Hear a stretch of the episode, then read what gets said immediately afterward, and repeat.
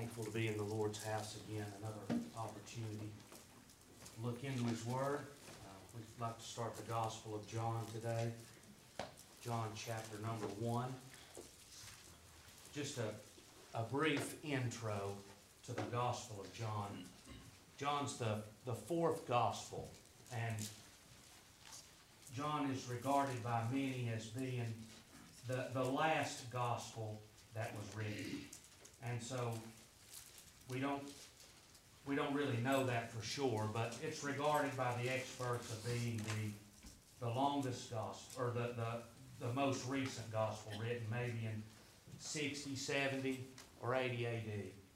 And John is different than the other gospels. If you look at John compared to Matthew, which Matthew was written with a a view and a thought towards the, the Jew, I believe, as he repeatedly points to Old Testament scripture that's fulfilled in the Lord Jesus Christ.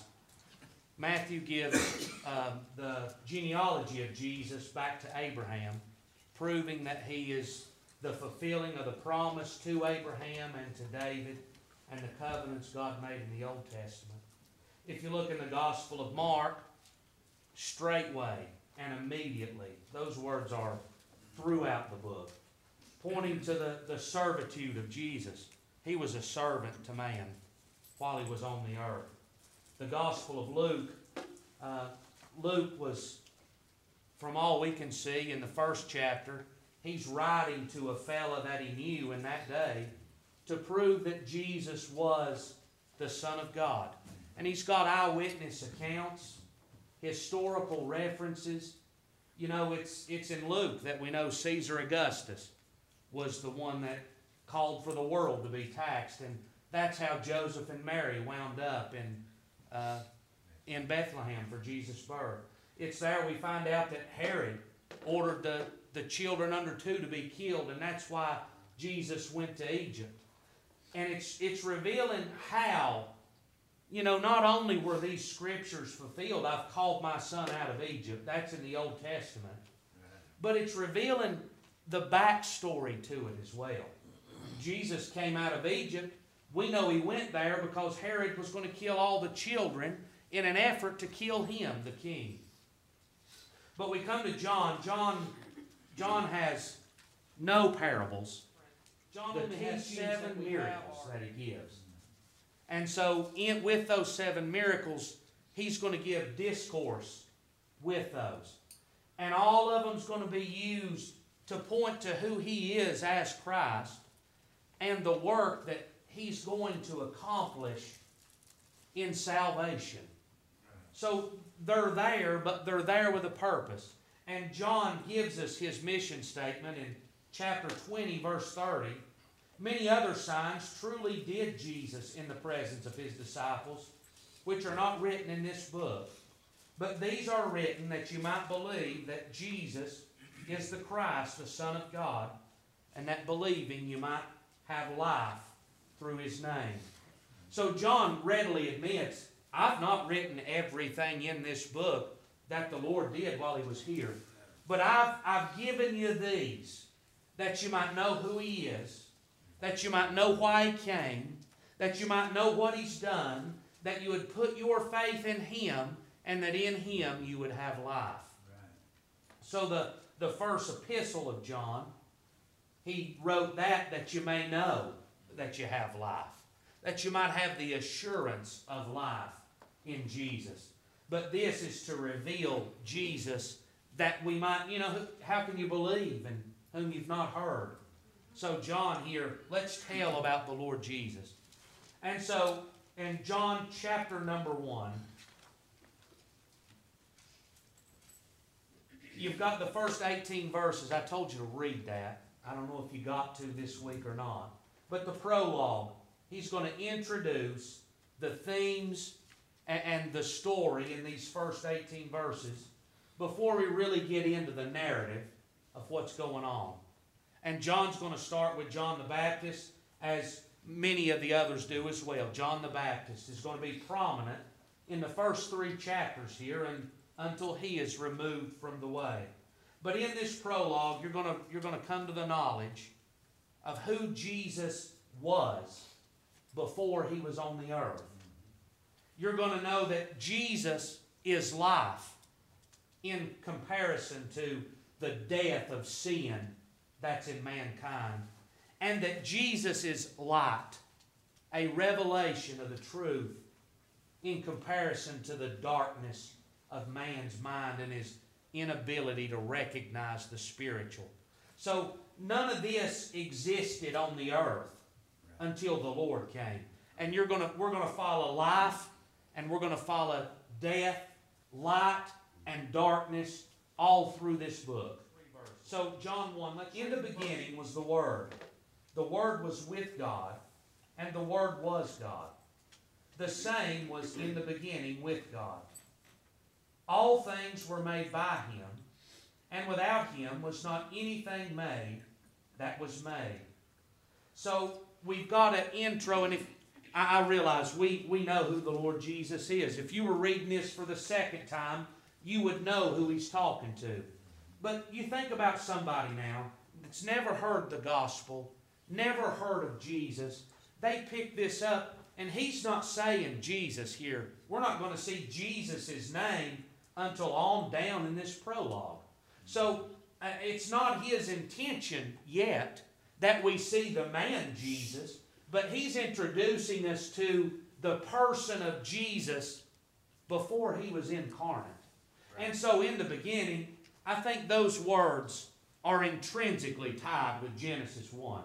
And you see the creation of man that's taken place. So Jesus was, he's going to be before his incarnation. He was not created. That was not his beginning when he was born in a manger in Bethlehem. You know, it's important that we know that. we got to know who he really is. And so, in the beginning was the Word. So you notice that word, verses in verse 14, and the Word was made flesh. So in the beginning was the Word. Was, that's the Greek word, and it, it implies continued existence. Not that he was, if I say, well, I was there, that means I, I was there at a time, but I'm no longer anymore. But this word here, it's a little deeper than that. And the Word existed in the beginning. He already was and continued to be at the beginning of the creation. So, this Word of God was not created in the beginning. He was not a created being, but, a little farther, the Word was with God. So that word with, it don't just mean in a company with, but in the face of. So there's an, there's an intimacy there that's being revealed. Not only was the Word already present in the beginning, He was not created, He was eternal, but there He was with God. And they had an intimate relationship before the creation of the world. John 17, Jesus is praying there. And he says in verse 24, Father, I will that they also, whom thou hast given me, be with me, which thou hast given me, for thou lovest me before the foundation of the world. This was not a relationship that began when Jesus was incarnated. That was just a step in the plan from eternity past. Right. There's, you can't put a beginning on the Word. He was in the beginning. He was with God. They were, they were in unison one with another. So you're starting to see already the Trinity being pictured. And you're going to see it even more here. And the Word was God. Now that just don't jive in English, does it? He's with God and He was God. And you think about that logically, that logically doesn't make sense. But notice, notice how he words this. Not, and God was the Word, but the Word was God. Not that all of God was, see, if you said God was the Word, that would mean all of God was Word, was this Logos, But he says the Word was God. So we're seeing the picture if you look in Genesis 1. In the beginning, God created. You've got in verse 2 the Spirit hovering over the water. And you've got in verse 3, and God said.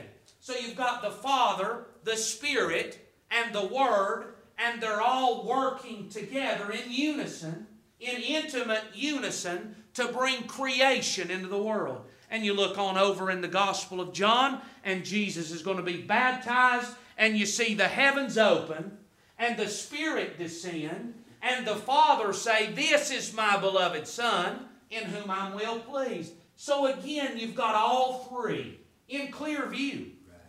No question that all three are present. But you know, with the mind of man, you look back at Genesis 1 and you read in God said, and you think, well, that's not a person. That's just God speaking. But see, God's a lot greater than me and you are. And so His Word was indeed a person. It was in the beginning with God and was God. So this Word then was equal with God the Father. And He absolutely was. This Word then was equal with the Holy Spirit. And He is. And the Spirit is equal with the Father and with the Son. Holy and, and pure Trinity that work together in unison to accomplish the work of God. So in, in Luke, uh, no, 1 John chapter 5, verse 7, there are three that bear record in heaven the Father, the Word, and the Holy Spirit. So in the letter of John, he brings us to the attention of the three again. So Jesus was separate, a separate being from the Father, a separate being from the Spirit, and yet they all three are, are God. I realize that that's above that's above my pay grade. But that's the way that it is. They are equal, they are triune, they are one, but they are three. And so Jesus was the, the Word. We're not to Jesus yet. But the Word was and is a part of the Trinity of God. So the same was in the beginning with God. So a repeat. John does this a lot. If you remember when we talk through First John, he loops everything back together. And that's what he's going to do here. In the beginning was the Word. The Word was with God. The Word was God. The same was in the beginning with God. If we were mistaken that these were two separate beings, that it wasn't just the Word alone, but there was the Father and the Spirit together. And they're all working to bring about creation. So Christ is, just from these first two, He is eternal. He has no beginning nor end. He is not God solely, but He is in a trinity with God. And yet, He is a proper deity. He shares the same power, the same glory, the same ability as God the Father does. He is it's not robbery for the Word to be equal with God. Now, you start talking this to the Jew now, especially in that knew Jesus that saw him crucified, and there's no way that could be. That man could not be equal with Jehovah. And yet, everywhere in the Old Testament where God said, the Word, there He is. He's present. All things were made by him. So made to cause to be, generate, to become, to come into being. It's the word gen, our, our word gen comes from, word generate. The word's genomai. And to generate is to make something that was not there before. A generator has a motor and gas and oil, but there's no electricity there. But you know, that generator, with the use of a motor, it's going to make electricity using the gas that's there. Something is coming into being that was not there before. And so he is making the Word. The Word is creating all things by him, the channel of an act. So Jesus was the creator. He had as much part in creation as the Father and the Spirit did. They're all they're in unity. You've got to keep them in unity. If you get one working apart from the other two, then you're out of place. They don't work opposite of one another. They're not off doing their separate things, but God is one, and God is working His work. And when God works His work, the Spirit, the Word, and the Father are all working together for that because they're all God. So we've got to keep them distinct, but we've got to keep them together as well. So all things were made by Him, and without Him was not anything made that was made. So in Hebrews 11, through faith, we understand that the worlds were framed by the Word of God. How did God frame the worlds? The Word of God framed the worlds. It was God's. Now, who are we talking about? We're, we're, talking about the Word, the, the second person of the Trinity. We're talking about the Word of God here. And it was Him that framed and hung and created the world as we know it. In Colossians chapter 1, verse 16. For by Him were all things created that are in heaven and that are in earth, visible and invisible whether they be thrones or dominions all or principalities created by him and for him and he is before all things and by him all things consist.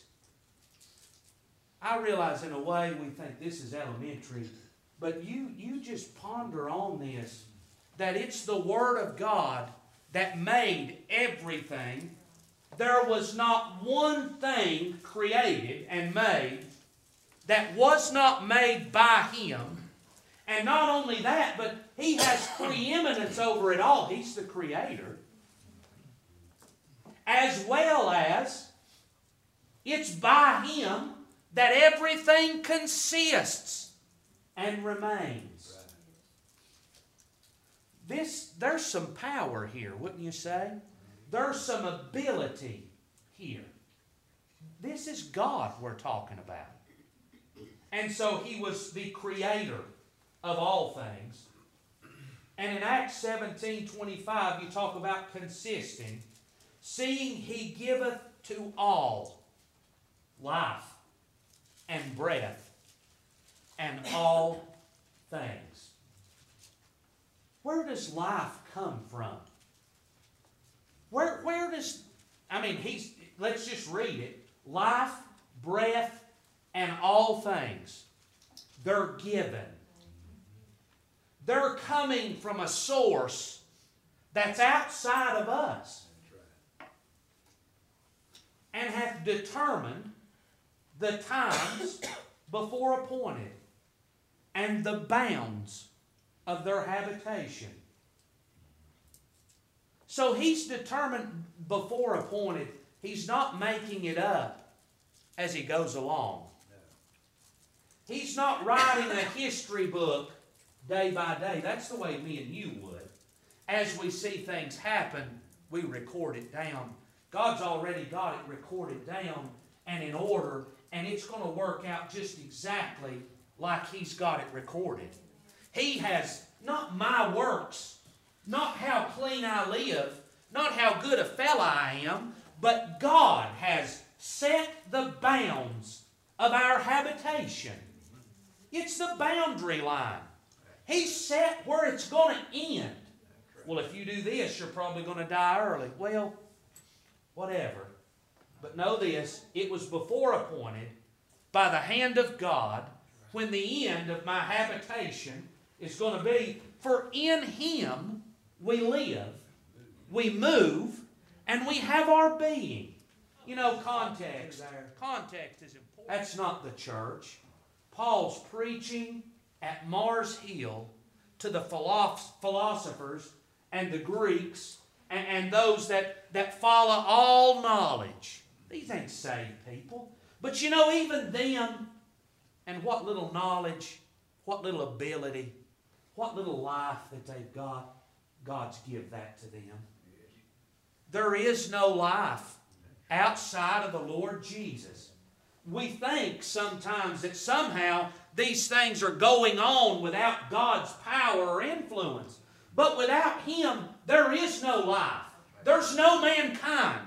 There's no animal life. There was no life before. None. There was God the Father, God the Son, and God the Holy Spirit. And all life that is, whether wicked or born again, whether mankind or an animal, all came from Him. There's no other source for there to be life. He giveth to all.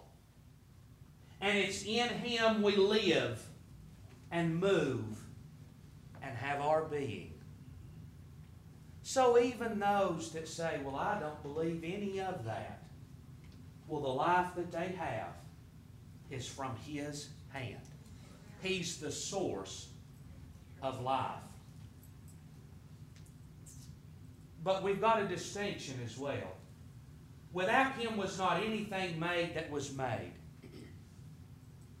That sounds funny. But not everything was created. So we've got to get this as well. The Word was creator. The Word was the source of life. The Word was the means that all things were made, but there were things that weren't made. The Word didn't create the Father, and the Word did not create the Spirit. You've got to have them equal as well. There's not one before the other in the Trinity. The Son's not greater than the Spirit. The Spirit's not greater than the Son. The Son did not create the Father. The Father did not create. And, by saying the Son, we, we could say that wrong, but the Word. We're talking about the Word right now.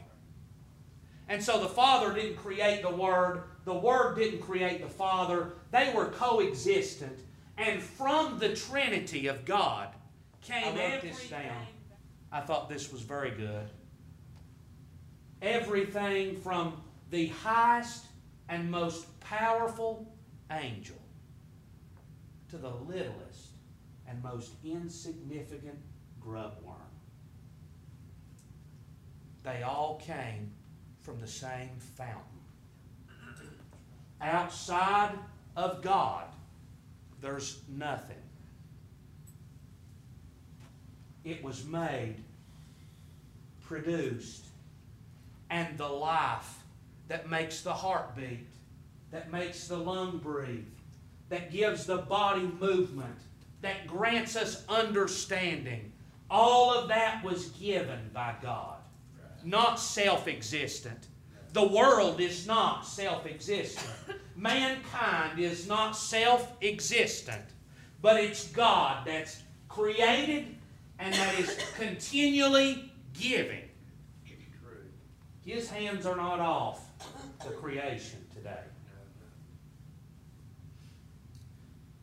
Man fearful and worries and is afraid afraid of what this one's going to do and that one's going to do. If I'm going to do something tomorrow that God doesn't want me to do, how much trouble would God have in stopping me from doing that? God could vaporize me and you never see me anymore. See, God's still in control. He is. He's still in control. He's still the Word. In Him was life. Where was life?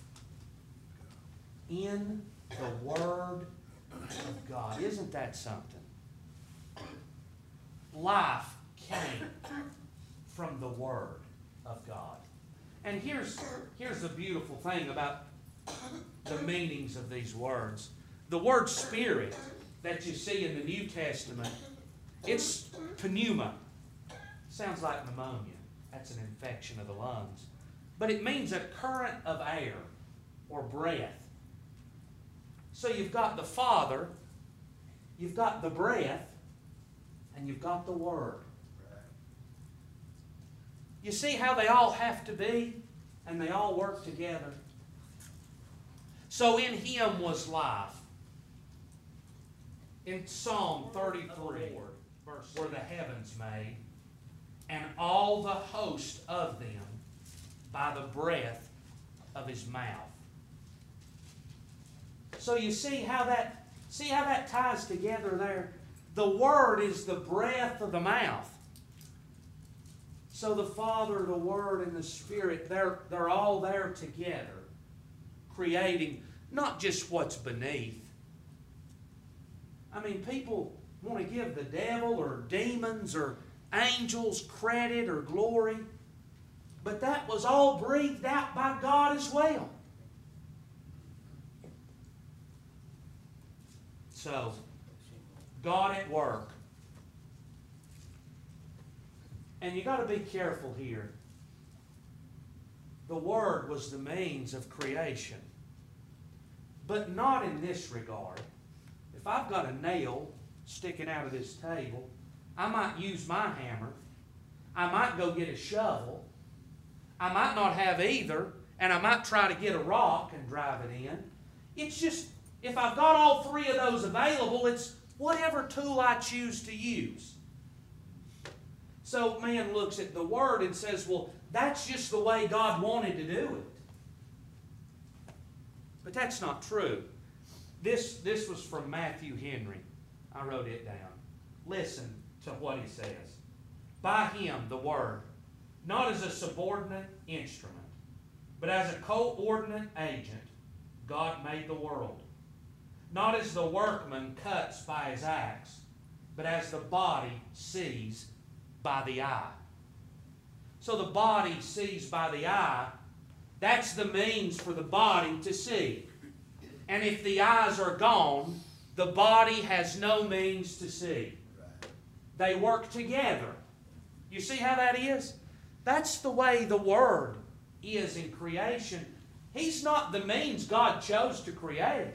He is God creating. So, we're, we're talking equal with God here. All things. So in him was life, and the life was the light of men. So not just a not just a living God, like I'm a living person. Because we've we've already established that my life and that your life is dependent.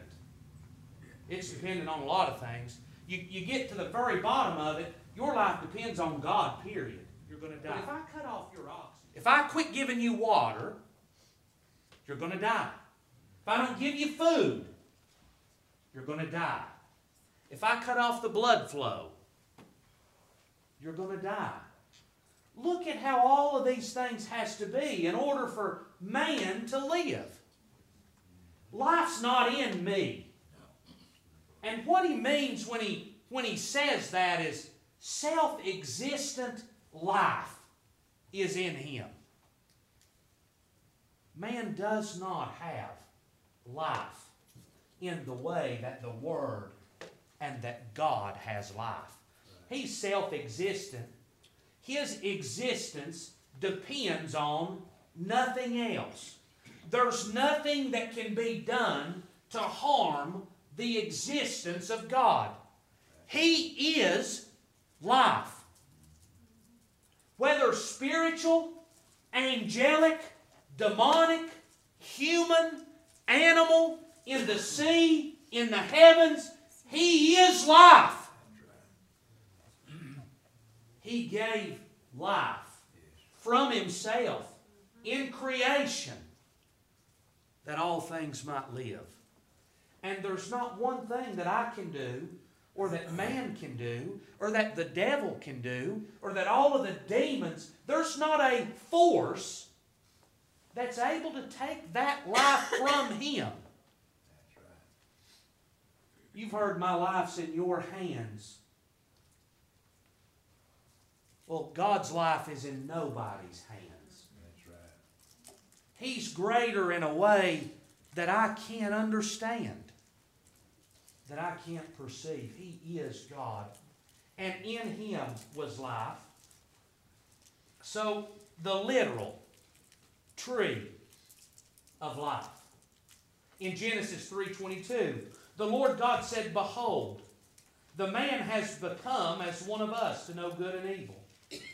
And now, lest he put forth his hand and take also of the tree of life, and eat, and live forever. So, the tree of life, a living tree with fruit that has power to give eternal life unto others. Because he has it in himself, he can give to others. You see, that's the way the Word is the literal tree and source of life. John 11, 25. Jesus said unto her, I am the resurrection and the life. Those that are living, those that are going to be resurrected, do you know where that new life's going to come from? From God. It's going to come through the Word.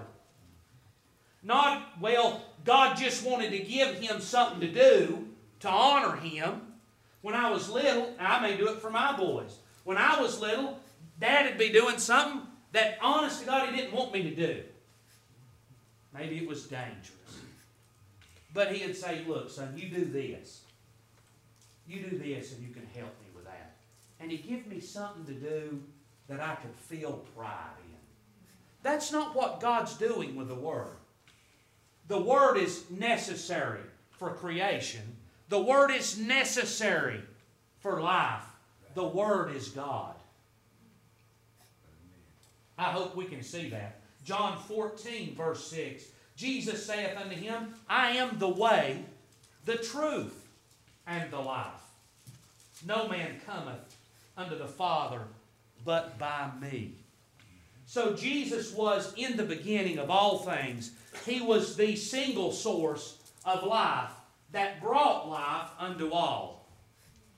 In that creation, you saw the Father, you saw the Spirit, and you saw the Word producing and making everything that there was. Well, remember, I mentioned that baptism of Jesus. You see the Father and the Spirit and the Son again. What's happening there? He's being baptized. That his ministry on earth might begin. That ministry is going to end in the cross. You know what that's going to be?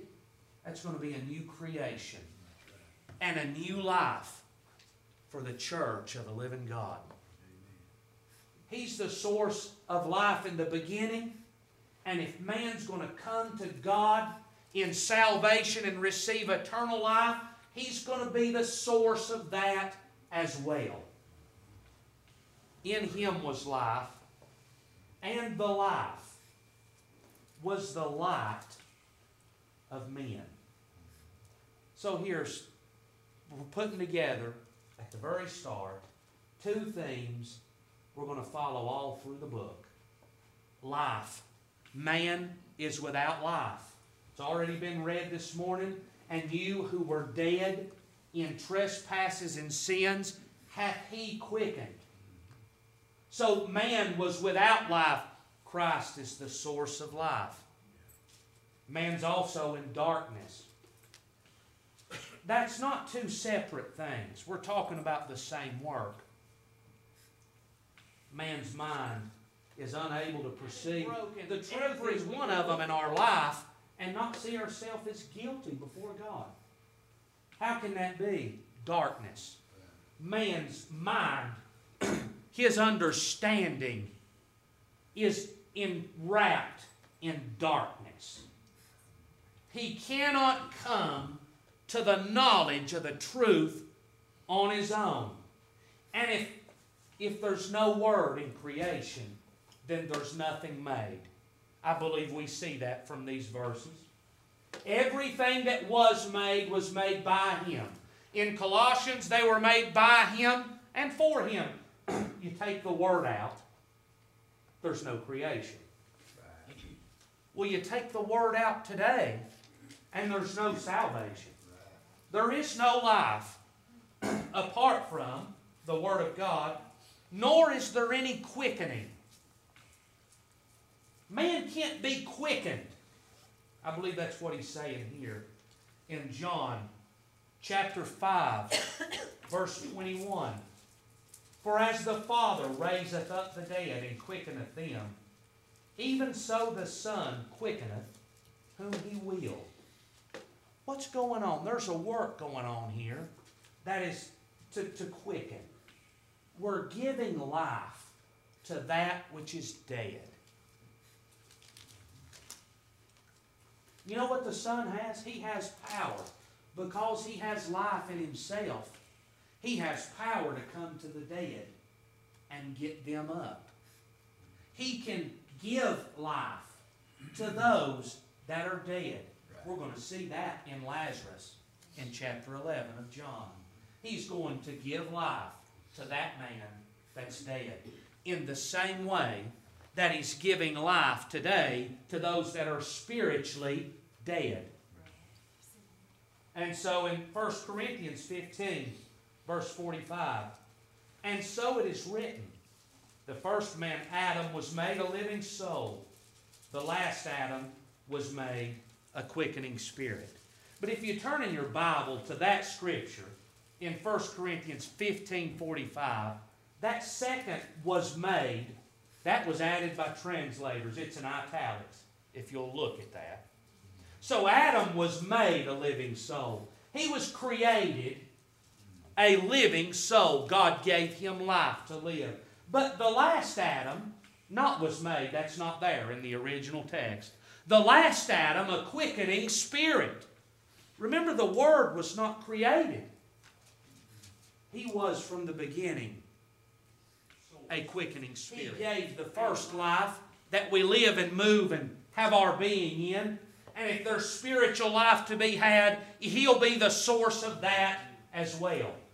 If man's going to come to the knowledge of his guilt before God, it's going to be through Him that he comes to that knowledge the life that was in him gave light and understanding to the heart and to the mind of man.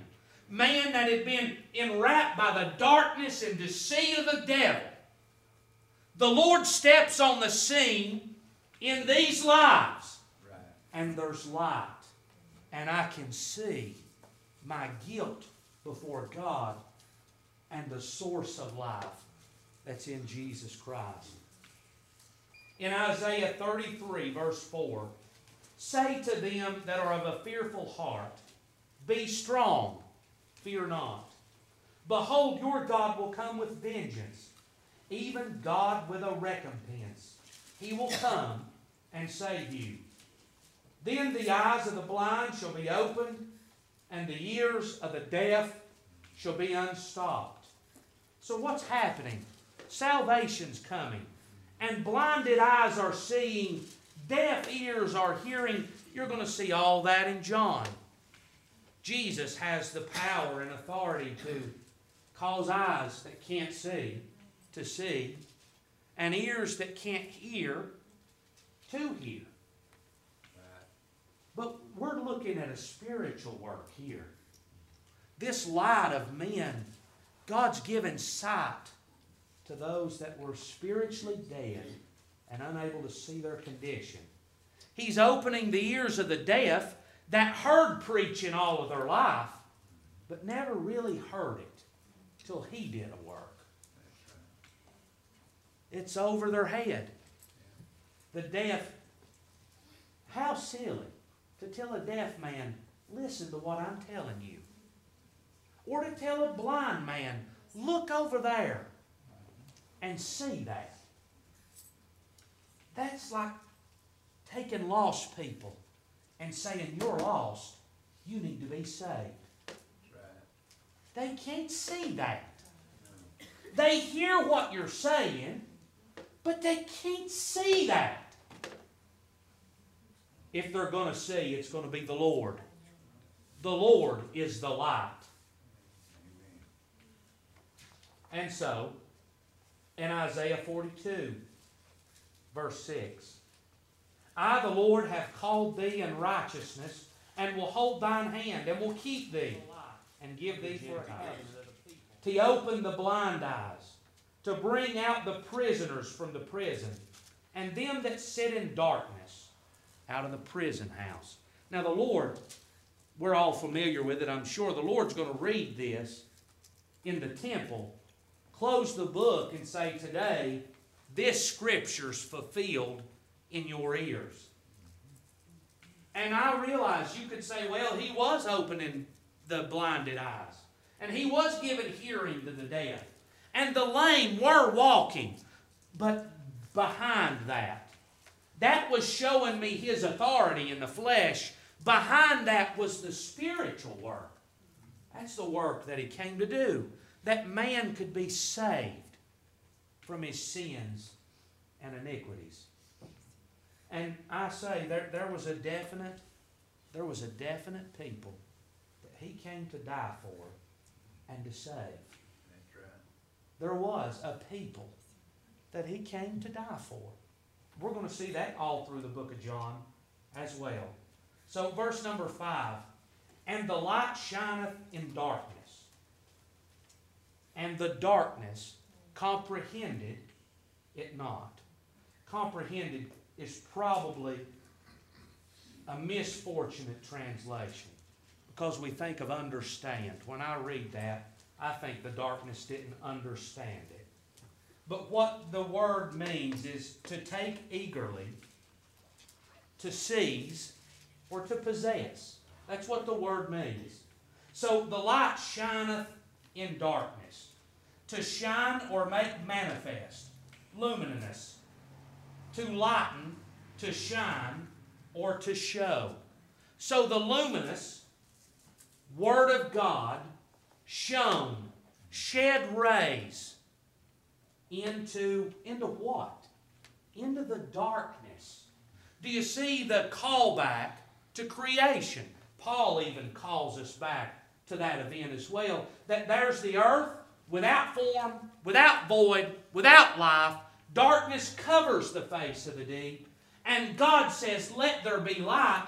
And light shines into the darkness, shedding the rays into that that's enshrouded by darkness. Well, here, here we have this word that's shining into darkness, and the darkness seized it to take eagerly. They seized it not. So I realize you could say, well, and his inability, or I guess what man would say is his refusal to accept the light of the Lord Jesus Christ. But really, what happened was the light came into the world and it shone in darkness, and the world, the darkness, did not overcome him.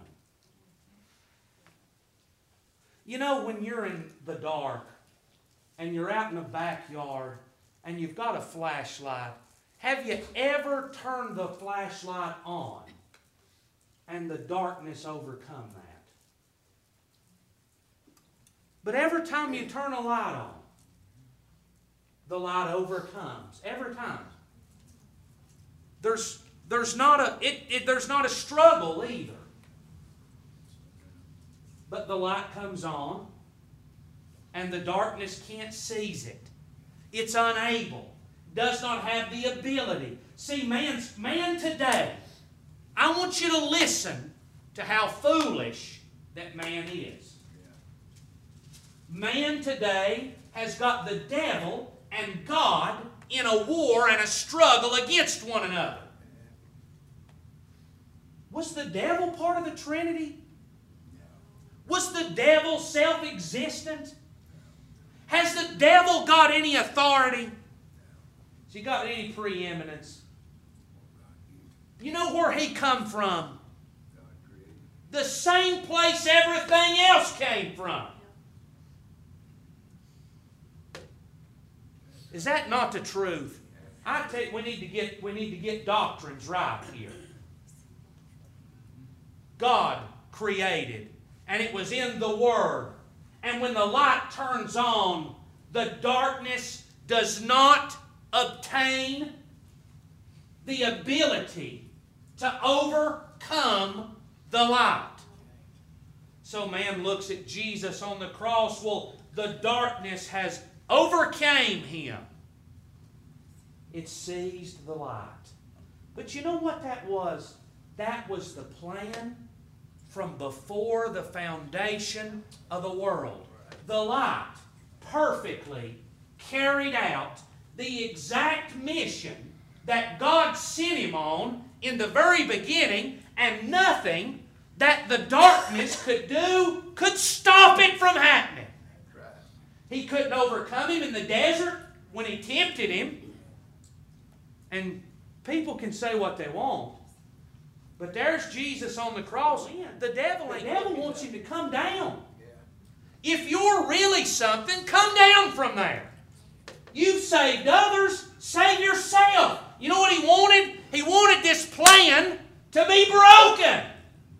But the darkness could not seize. The light was victorious. The darkness is not going to overcome. You know what the darkness is? created. Is it not? When was there darkness? When there was a creation. And God said, Let there be light. And there was light. And God made a division. And He called the dark night. And He called the light day. You know why they're divided? they can't be together. Because darkness is the absence of light. Darkness is not a, a personal thing. Darkness is just when there's no light shining. So when you take light out, then there's darkness. But the light is personal. The light has life. The light is the Creator. The light is the God that was on the throne in the very beginning. You want to look to where Jesus came from? Don't look to a manger in Bethlehem 1970 years ago. You're looking in the wrong place. John's pointing us to where the Word really began. And the answer is there is no beginning. You know what the manger was? That was a stop in the plan of Almighty God. The cross was a stop in the plan of God. The tomb was a stop in the plan of God. None of those were his beginning, and none of those were his end. His life couldn't be taken from him. It didn't depend on any. He didn't have to breathe to live. He's the self existent Word of God.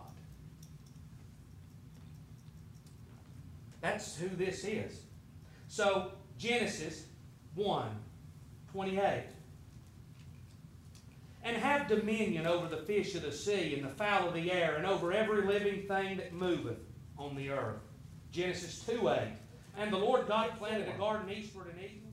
So here's created man created with the absence of sin. There's no sin there. placed in a garden that God Himself planted, and God's given him dominion over all of the animals. He's in a place of perfection. They, the animals, are under the dominion of Adam. They listen to him like a well trained dog listens to you. God put Adam in that seat of authority. That as God rules over the creation and over all things He's made in heaven, so Adam is going to rule over everything beneath. In a picture, in a parable of God Himself. And even though God put him in a perfect place as the, the one with dominion and power, yet man is overcome by darkness in a place of absolute perfection. But look where the light came to now. Compare. Compare where Adam was in the garden in perfection with everything subordinate to him to the Lord Jesus in Mark chapter 1 verse 12 and immediately the spirit driveth him into the wilderness. That's desert. And he was there in the wilderness 40 days tempted of Satan and was with the wild beasts. The angels ministered to him. The Lord didn't come to a perfect garden with everything he needed right there the Lord came to the desert. The Lord wasn't in a place where sin hadn't overcame. The Lord came to a cursed world. A world that sin had overtook. And he came not to a place with tame beasts, but he came and dwelled in the wilderness with wild beasts. And yet, though, you know what we'd say? We'd say, boy, all the odds are against him. And if Adam couldn't do it, then I don't think he, he can do it now. I mean, Adam had Adam had all the advantage. The Lord, I mean, it doesn't look like the Lord's got any advantage. But this is God we're talking about here. And so the darkness comprehended it not. To take eagerly to seize, to possess, to apprehend. Romans chapter 6, verse 9. Knowing that Christ, being raised from the dead, dieth no more. Dead him. In Acts 2.24, whom God hath raised up, having loosed the pains of death, because it was not possible that he should be holden of it. Even the great enemy that's going to swallow everybody up. May not be adultery, may not be drinking, may not be drugs. Sin's going to overcome us, and the grave is going to swallow every one of us up. And outside now of a source of life besides myself, I'm not getting up. I'm going to lay there and I'm going to rot and I'm going to be forgotten. But you know, the Lord wouldn't like me, and He wouldn't like you. He went into the grave dead, and John's going to prove that the man was dead. He went in dead, and death could not. There was no power over this man. Even death in the grave couldn't seize and possess him but he's going to be victorious over all things, that you and I could have life. So we'll stop right there. Uh, he's going to start maybe looking at John next in verse 6. So if you get time, read some of these verses. I believe it'll be a help to you. And when we go over it, you'll be a little more familiar with what we're talking about. Anything you'd like to say? Good job. We, we do need to see who he is. Who is he? We got a wrong view a lot of times. Who we're talking about. A lot of, lot of fear, a lot of dread, a lot of doubt, a lot of worry could be laid at rest if we just knew who he really was. All hearts and minds clear.